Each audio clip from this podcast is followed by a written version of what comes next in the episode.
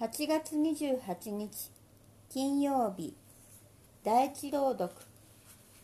コリントの信徒への手紙1 1章17から25節。使徒パウロのコリントの教会への手紙。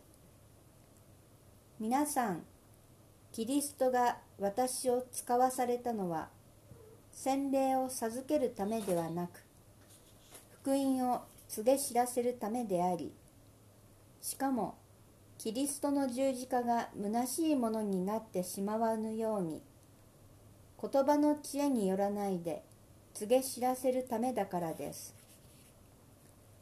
十字架の言葉は滅んでいく者にとっては愚かなものですが私たち救われる者には神の力です。それはこう書いてあるからです。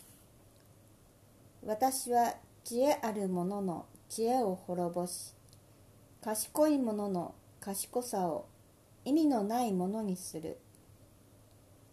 知恵のある人はどこにいる？学者はどこにいる？この世の論客はどこにいる？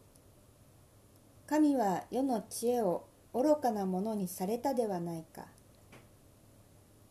世は自分の知恵で神を知ることができませんでした。それは神の知恵にかなっています。そこで神は宣教という愚かな手段によって信じる者を救おうとお考えになったのです。